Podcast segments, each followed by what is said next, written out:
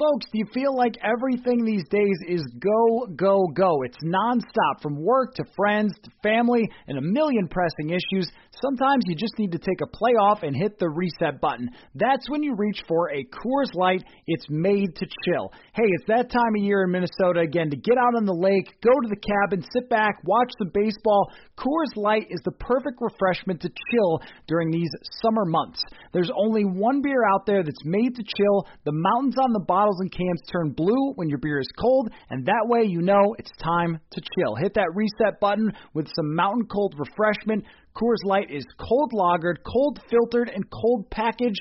It's literally made to chill. It's crisp and refreshing as the Colorado Rockies. Coors Light is the one you should choose when you need to unwind, when you want to hit the reset button Reach for the beer that is made to chill. Get Coors Light in the new look delivered straight to your door with Drizly or Instacart. Coors Brewing Company, Golden, Colorado, and as always, celebrate.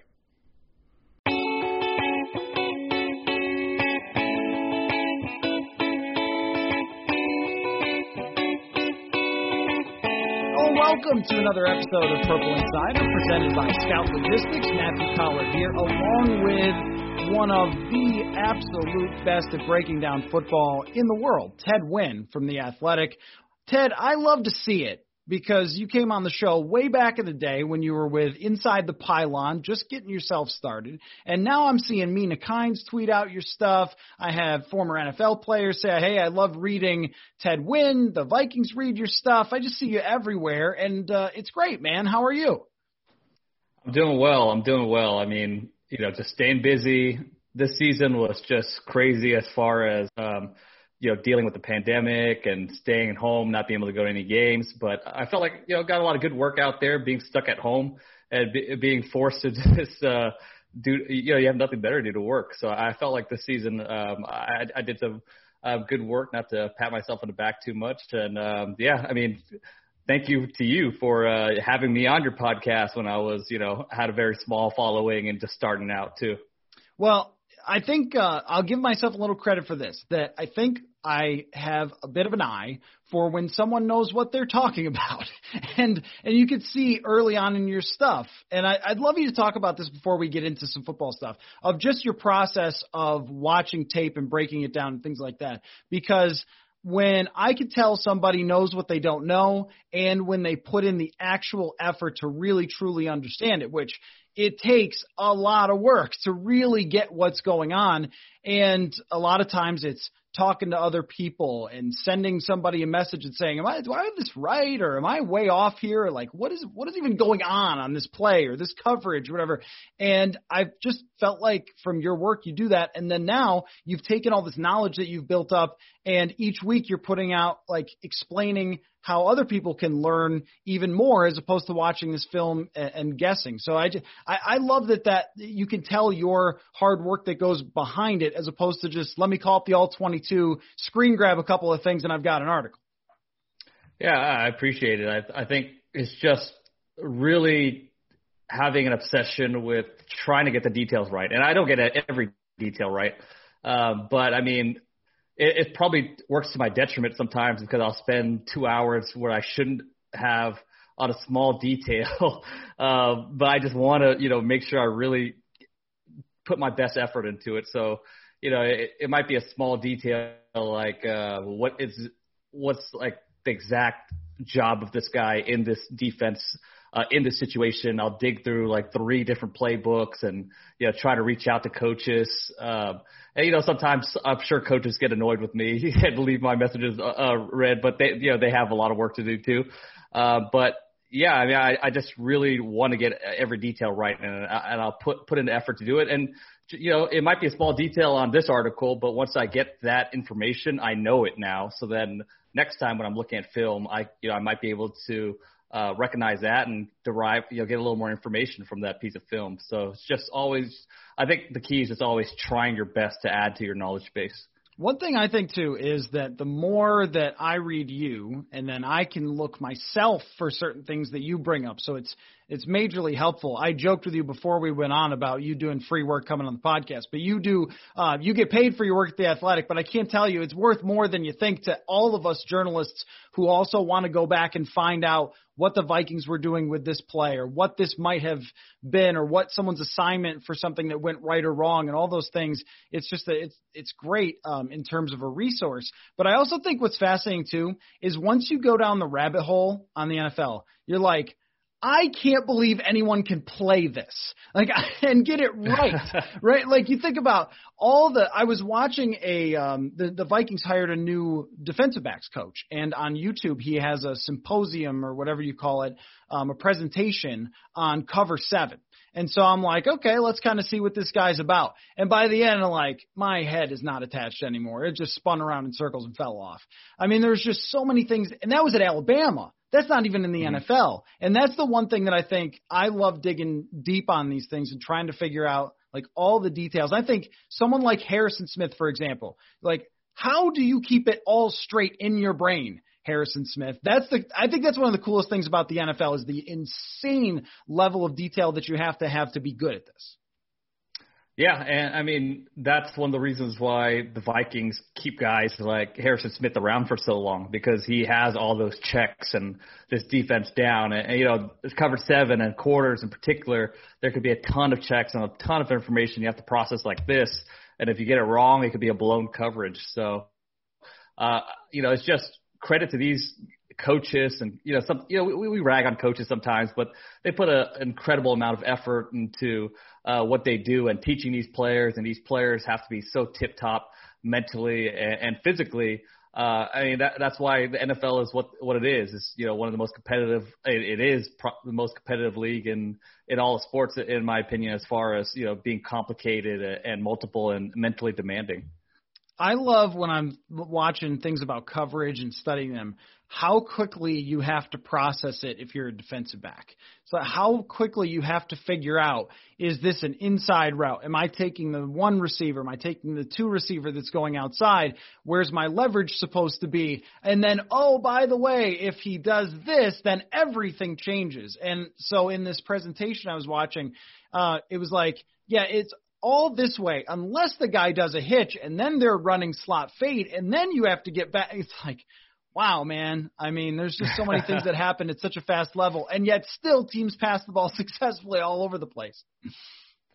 Yeah, it's it's a it's a crazy amount of information you have to process, and that's why you know even if you have the greatest athlete that runs a four two and you know has a great cone time and has all the size, uh, you you want in the position, they still might be a bust because you know mm-hmm. it, it's not a guarantee they could process all this information that quickly and put that athletic ability to use. Uh, so it, yeah, I mean it's an amazing game and it it it's uh, it takes a lot to learn and credit to you for for trying to you know learn cover seven and all that when uh, Karl Scott was hired. You're talking about the Karl Scott Alabama yeah, yep, clinic, yep. right? Yeah, that, yeah. that was a great one. Uh, it is great, but again, like I'm trying, man. There's only there's only so much space in my skull for understanding every player. And the other thing too is then you're watching film and you're like, well, it might have been this or it might have been that, and I'm not sure. Mm-hmm whose mistake it was. And that's something, there's so many great people doing it. Like Darius Butler does some great videos where he'll watch it and he was a really good defensive back and he'll say, this might have been his assignment, but it might have been something else and yeah. it's hard to say. And sometimes on broadcasts, it'll be this guy definitely blew his assignment. Well, maybe, or maybe he didn't. So just like any other profession, the more you know, the more you think you don't know. Um, but let's talk about some Vikings related things. Um, here's here's kind of a broad question for you, but people love to do this, and I, I want to hear your big brained assessment of it. When you watch the Super Bowl and you study it really closely, it was um, actually a fascinating thing to study, even though it was not a fascinating game to watch on television that night. Is there something to take away from the Super Bowl that you say this is going to be what everybody looks at, or this is how the league will apply the Super Bowl? Or do you think that that's overblown? Like, was there something that you saw in studying it where you thought, you know what?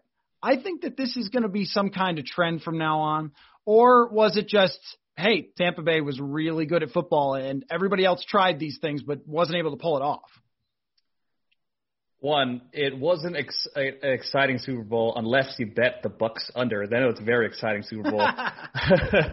uh, but uh, I think one thing I always harped on when watching teams defend Patrick Mahomes is how do you keep letting him escape to the right? And obviously it's not the defense letting him escape to the right, but they're not putting a big enough emphasis on stopping him from run, uh, escaping to the right because his stats getting outside of the, being flushed out to pocket to the right are way better than him flushed out to the left. Not that it's bad to the left. It's just they're just a lot better to the right. So I, I when when I watch teams, I'm just like, how do you keep letting him go out to the right? And you know, it, you have to coach your defensive end. Do not let him get out side to the right. And there's some scheme stuff you could do to not let him out to the right that I thought the Bucs did particularly well. And part of that is, yeah, the Bucs I mean, the, the Chiefs' offensive line was beat up. I mean, they had two out of five starters from week one, and one of those starters was playing out of position.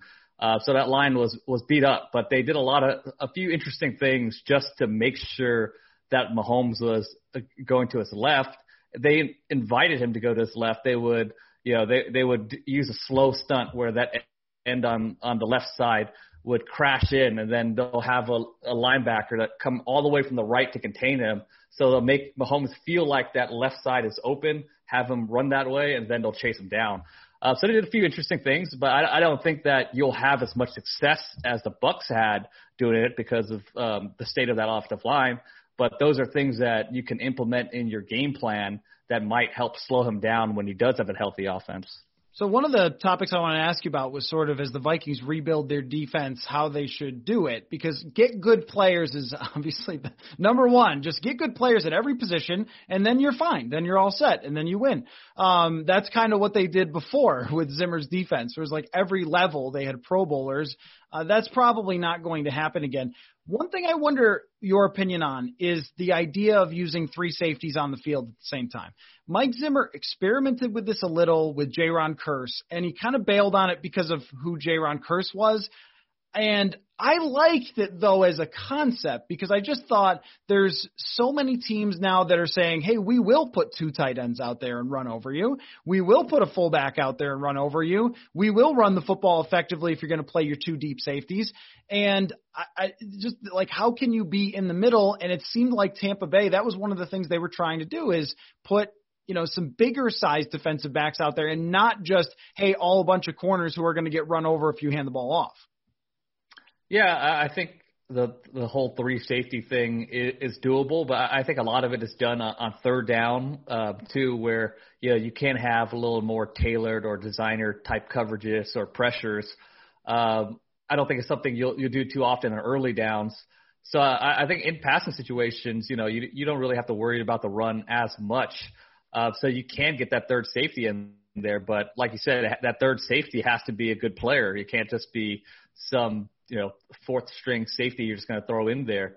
Um, I mean, you know, Chiefs did it pretty effectively, and they put Tyrann, uh, Matt, you know, the Honey Badger in that middle hole too. And and as we know, he's super instinctive, and he made a lot of plays from that third safety position. So you, I think you need a guy that can be extinct, you know, instinctive and be able to read the quarterback's eyes and jump passes and, and, and that sort of deal. Um, and, and you know, you when I asked you for talking points uh, and you um, and I kind of thought about this. Uh, you know, I, I think Mike Zimmer is pretty ahead of the curve when it comes to uh, defense. I think a lot of teams are doing what he's been doing for the past few years now, playing a lot of two deep coverages, playing more match and quarter style defenses. Uh, and I, I think he's done a good job of adapting and adding on to his defense as the year goes. You know, he adds some more RPO defenses into his system. We, we remember when he got torn apart by, you know, the Eagles by RPOs in that uh, championship game. Uh, I, I think he added more. Uh, you know, he, he kind of adjusted the defense after that. The Rams kind of ran him out the building on that uh, Thursday night game a couple years back too. Um, but you know, if we're talking about the most modern defense in the NFL, we're we're talking about you know what Brandon Staley has done with the Rams, and what he has done is he he's playing a lot of odd front uh, with those that quarter cover quarters coverage. So Zimmer already runs a bunch of, a bunch of quarters coverage. I think if you know if we want to say let's take the next step into being more modern, I, I would say probably I I don't know if the Vikings have the personnel to do it. Maybe maybe run some more odd front. Uh, so I think if you want to be more modern, respect the run less. Let let teams you know run on you. It's okay if they get four or five yard gains here, as long as they're not getting big chunks in a passing game you could pressure. uh, too. So instead of single gapping, which the Vikings are a single gap team, when you single gap, you have to have multiple players in the line of scrimmage to account for all these gaps. But when you're playing some more odd fronts, you could do what the Rams are doing, where they're playing one and a half gaps. Um, but you know, you need the personnel to do that, and it's nice to have a guy like Aaron Donald to do that. Uh, so, so I, I think Zimmer is pretty modern, but I would say if you want to move even a step further, respect the run less, play some more odd fronts, and play around with uh, with those concepts. Hey everyone, we're in the full swing of winter now, and SotaStick has you covered. If you're a hockey fan, check out the North State Icon shirts or the Mick Golden Light snowmobile designs. All of these, along with great football designs like the skull hats, football state beanies and hoodies, and my favorite, the Metrodome gear. If you use the promo code Purple Insider, you can get free shipping. Just go to sotastick.com to get your original Minnesota sports inspired goods. All of their apparel is screen printed here in Minnesota on super soft, super comfy shirts and hoodies. You will love it. That is S O T A S T I C K dot com. Original Minnesota sports inspired goods. Code Purple Insider for free shipping. And and that is one thing that was interesting to me with Zimmer, where you know, they spent a lot of money to sign Michael Pierce. He's going to come back, and he's a good player, but it was a lot of money to sign Michael Pierce, right? To sign a nose tackle who doesn't really get after the passer. They played Shamar Stephen, even when they had Linval Joseph, quite a bit and he didn't produce anything for pressures. But when they had Tom Johnson and Sheldon Richardson there, those guys were able to penetrate really effectively. And it seemed like they didn't put as much of a premium on that after 2018, and they paid for it at times. And that's where I wanted your opinion on just – you know, if you're building a defense from scratch, which the Vikings almost are here, except for at the linebacker position, uh, even a, a safety is likely to leave with Anthony Harris. The cornerbacks are kind of up in the air. We don't know yet whether uh, either one of them is going to be a long term hit. Where are you investing? Your money the most. If you're looking at Mike Zimmer's defense, which I know you've studied, and assuming that he doesn't make some massive overhaul or change, um, wh- where would you put your cap space and draft capital into to get the most out of that style of defense? Uh, I think you need good cornerbacks. Um, I, I think with that style of defense, you can blitz a lot. You can bring pressure, and Zimmer is one of the best at drawing up pressures. Uh, so you can create pressure. Uh, but obviously it, you only could do it so much. I mean, you know, it, it's hard to do it cons- so much when you have a bad four man rush where you're kind of forced into pressuring every play. You don't want to get into that situation. You you want to have a decent four man rush if you can. But I, I think investing in corners uh, is the most important for that defense because you're going to have corners in one on one, a lot of one on one situations. If a defense, I mean, if an offense does this, offense does that, or there's some coverages where they're just going to have the corner play one uh, on one, like you know if they're playing solo coverage, um, that outside corner on the trip side is going to play one on one, and he has to be able to hold his own. Um, so I think when you take care of the corner position for this defense, it kind of just makes everything a little bit easier. And I've already received some draft snark from fans, Ted, who are like, "Man, if they draft a corner, I bet Zimmer wants to draft a corner." but, but I, yeah, I mean, I agree with you, and this is why I don't think it's ever insane to draft corner, is because coverage just rules in, in today today's game. And I, of course, pressure is a huge deal, and you need both. You need both playing off each other. And in the game with Tampa Bay and KC, um, when you have a massive mismatch like that, you're probably going to win a lot when when it's like that. It's usually not like that though. And every team is throwing so much. And we even talked about how complicated you have to be in terms of coverage to even be decent at this. Like if the Vikings were to draft a corner in the first round, I I wouldn't criticize it. I would probably say like look, this is a key piece and I also think it's much easier to find someone who can get 5 sacks for you and 30 or 40 pressures than it is to get somebody who's going to be great at coverage against top wide receivers. Yeah, it's those are two premium positions, corners and, and defensive ends, and I, I just think that you know we're, I think it's we're seeing more teams blitz more. I don't I don't have the exact numbers, but it seems like there's more blitzing going on. So I think you could make up for not having great uh, pass rushers more than you could make up for not having great corners. Mm-hmm because or really good corners. If you have liabilities at, at the corner position, I think it's just killer to your defense. Um, especially nowadays where the focus more is on stopping explosive plays rather than um, you know, trying to stop everything. I, I, and you know, just having those corners and outside really helps kind of slows down those explosives. It is fascinating how they play off of each other because there's the coverage sack, and then there's also if you create pressure under two and a half seconds, you make your cornerbacks' lives easier. So all mm-hmm. cornerbacks will tell you, man, I need those guys up front, and all the guys up front will say, man, I need those corners to do their job in the back end. And I know I made the joke, like have good players everywhere, but even when Xavier Rhodes was at his best, and Zimmer was able to roll coverages to the other side because he could leave Xavier Rhodes there. Like the impact of uh, someone like Stephon Gilmore when he was at his best in New England. If you have one of those guys, I feel like it's just like a golden ticket to having a great defense. And Jalen oh, yeah. Ramsey, you know, played that sort of role in uh, Los Angeles. Yeah, I mean, you know, if you find that rare shutdown corner, it's it's like you take he just eliminates one side of the field, and then you can bring attention elsewhere. You can blitz more uh, just it just makes things easier. And, and I think the coverage aspect is even more important with the emergence of some of these young quarterbacks that can buy time. So even if you can pressure, these guys can get away from pressure and buy extra time. And if you don't have corners that can plaster, you know that's a big play. Oh yeah, that's a great point. The increased uh, athleticism of quarterbacks. Let me ask you about quarterbacks uh, because here's something I'm really struggling to figure out. Talk about not having all the answers. I don't have all the answers here, Ted. Who's good at quarterback today? Seriously. Because you have so many systems that make guys and situations and circumstances. And one year, Jared Goff, you'd be like, no way am I getting rid of Jared Goff, man. They just led the number one and then the number two offense in the NFL back to back years. They went to a Super Bowl. Pay that man his money. And then here we are, a couple years later, they lose some receivers, they lose some linemen, you know, maybe some people figure out some things of Sean McVay, all of a sudden, uh oh, we've got to trade for Matt Stafford, who, by the way, has always been the guy we say, well, you know, he doesn't have the good enough circumstances, and that's the problem, and that's why Matt Stafford's not good. Tell me what I should be doing here, Ted, to figure out how we separate these circumstances, and Kirk Cousins falls into this too, how we sec- separate circumstances from how good a guy can be and how high a ceiling can potentially be with a quarterback. Uh, I think the, there there are a few ways to do it. I I think you know when you separate how effective they are as a passer in comparison to how they do uh, with play action. If you're just looking at their drop back stats and you compare that to their stats with play action, if there's too big of a difference favoring towards the play action side, then you could kind of say, look, this quarterback is uh, getting a lot of benefit from the play action passing game. He saw that with Jared Goff's numbers, where mm-hmm. you know there, there's just a huge discrepancy between his drop back numbers and his play action numbers. And I, I think you might find a similar thing if you look at Kirk Cousins. Um, you want to look at the type of throws they're making. Are they making t- uh, tight window throws downfield? Are they being aggressive?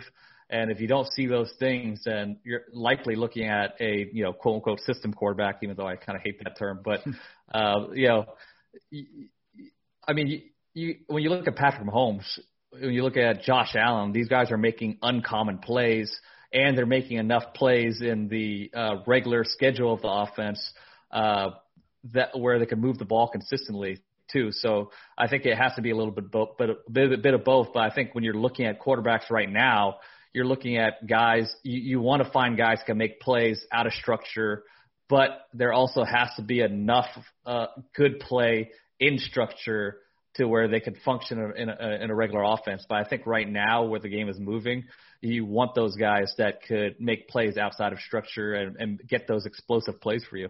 Tell me if you agree with this. I think that there's a lot of quarterbacks that are separating themselves into the categories of very predictable and you know exactly what you're going to get from them and that would be your system guy that you're talking about, and volatile. And then of course there's like the Aaron Rodgers where I mean, come on, this is a different universe from everybody else. Everybody likes Aaron Rodgers. No one's going to argue with you when you say he's great. But if you were to say Josh Allen versus Kirk Cousins, for example. Now, Josh Allen, I think based on his accuracy numbers and stuff like that, the PFF annual, I've been, you know, poking through that you might say next year the guy could throw twice as many interceptions because he's got volatility to his game, but he could also win the MVP. Jameis Winston is sort of like this, but like I think he'll always throw those interceptions. But with Cousins, you're going to say unlikely that he'll lead the league in big time throws and tight window throws, but pretty darn likely he's going to give you the most consistency and you know exactly what you need to do where the bar is. So he's never going to ruin it for you. So you have to just give him what he needs to succeed. I think they've sort of broken off into those two categories, and then as an as an organization, you have to decide like, do I pay either one of those types of quarterbacks? Because the volatile guy is going to frustrate you, and so is the system guy at times. Yeah, I think the system with the system guy, you need you have to pair him with. I mean, if you have a team that's defensive minded and you have a strong defense, then you you would want the system guy because he's going to provide that baseline. He's not going to turn the ball over for you.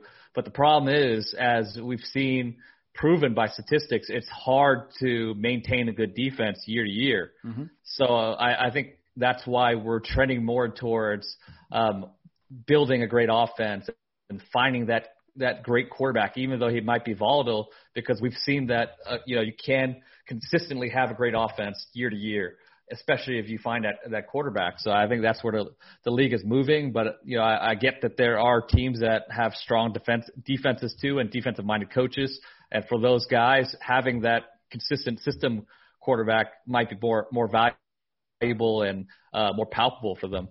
Okay, I have two more questions for you, Ted. Number one is Mike Zimmer said he thinks that defense is back next year, right? Because there will be fans in the stands, there won't be the pandemic stuff, there will probably be well we hope, right? like please, please America. Uh but less anyway. And so there will be more protocols and everything else that they can do OTAs and vaccinations and all those things, whatever. There'll be a lot of things that are closer to normal than they were.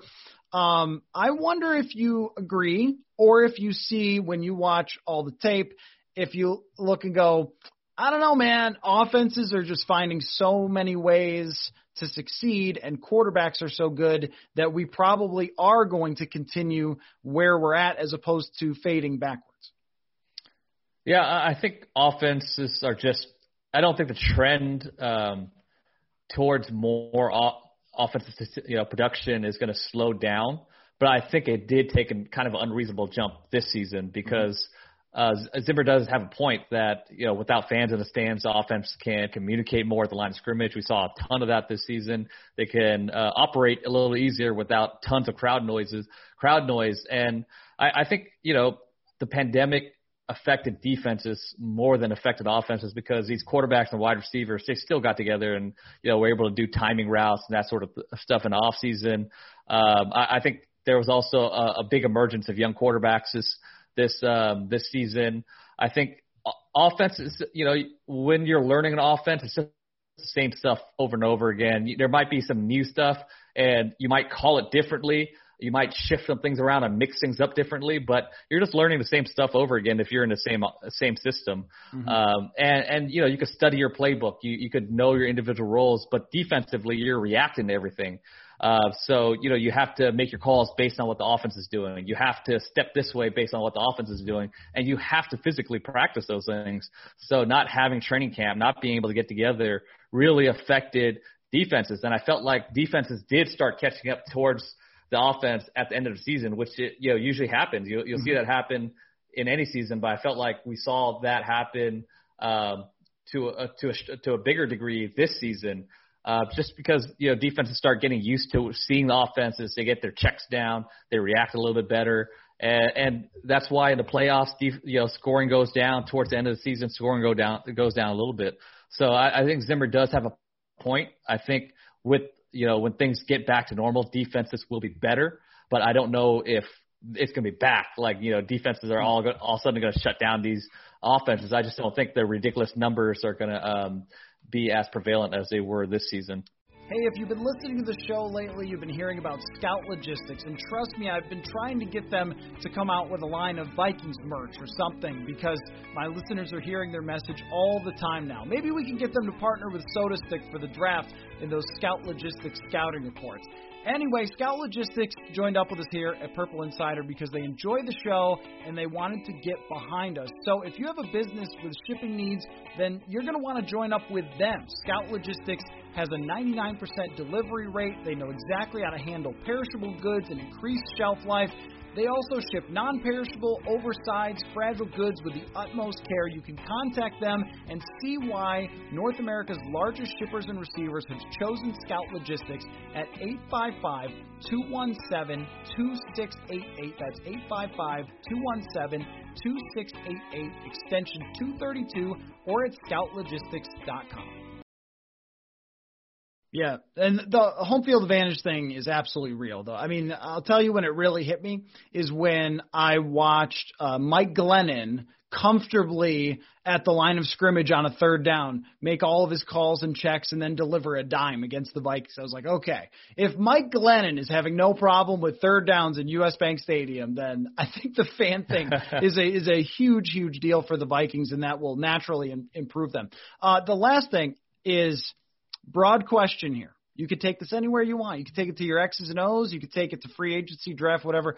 Give me the thing that for this offseason you just can't wait to find out because I can I mean for me there's like 30 things with the Vikings alone but I you know whatever I I'm like are they going to you know give this restricted free agent a new deal but like just just give me the thing that you're sort of like let's let's find out what's going to happen here uh, this is kind of a cheap answer, but I mean, it's true. I've been thinking, you know, I, I think everybody thinks about this a little bit every, every day. Where's Deshaun Watson going to land? Yeah. Yeah. Yeah. I mean, you know, you, you, we've never seen this happen. Uh, a young quarterback that's, you know, legitimate, a top five quarterback getting moved around at, you know, we just don't, we just never see that happen. And I think the Texans want to keep him, obviously, and there's right now he's not on the trading block, but I really feel like Deshaun Watson is, you know, he he's pretty honed in on his stance. So I think things are going to get ugly, and eventually the Texans have to make a move. I think it's rational for them to make a move before the draft. This is a strong quarterback class, so why wouldn't you, you want to get a draft pick, you know, mm-hmm. before mm-hmm. the draft and maybe pick his su- successor? I know it stinks having to to uh, drop, uh, you know, le- to trade a top five quarterback, but that's just a situation you're in. You have to make the best of it, best of it. But again, if the Texans were making rational decisions, they wouldn't be in this situation. Yes. that one's going to shift the league, man. I mean, whatever division he goes to changes immediately. Imagine if he goes to the Broncos. I mean, oh my gosh, like that division is now complete insanity. Or if he comes to the That'd NFC. be terrible for me if he, if he yeah, yes, it would. Yes, it would. for you cover the Raiders out there, that would make things a lot tougher. But I mean, hey, even the Raiders had some rumor to could they move Derek Carr and try to get Deshaun Watson. In fact, I think every fan base has had their rumor that they've clung on to mm-hmm. involving Deshaun Watson but something that uh, that that um, big of an impact, uh, seismic on the entire league. Absolutely. There's uh, at some point, I don't know if you watched used to watch Chappelle show back in the day, but there was like one of the bits where it's like it just got real or whatever. I want to know when for the McNair family it ju- it's going to get real that Deshaun Watson is not playing quarterback for you. I kind of can't wait for like the oh he's actually not coming to OTAs or or something like that because they don't seem to be taking it seriously. Anyway, you have to. Not just this is not a suggestion, but a demand to follow Ted on Twitter at FB underscore film analysis, a Twitter handle you made clearly before you knew that you would be uh, having as big of a platform as you have. Otherwise, you would have gone with Ted Nguyen, I think, right? Anyway, so at FB underscore film analysis, the athletic, tremendous, tremendous stuff. And, uh, I love to see it, Ted. Love to see you doing the great work, man. Keep it up, and uh, thanks for coming on. We'll do it again soon. Appreciate it, Matt, and um, you know, good luck to, on your website. I'm glad that you know you found so much success.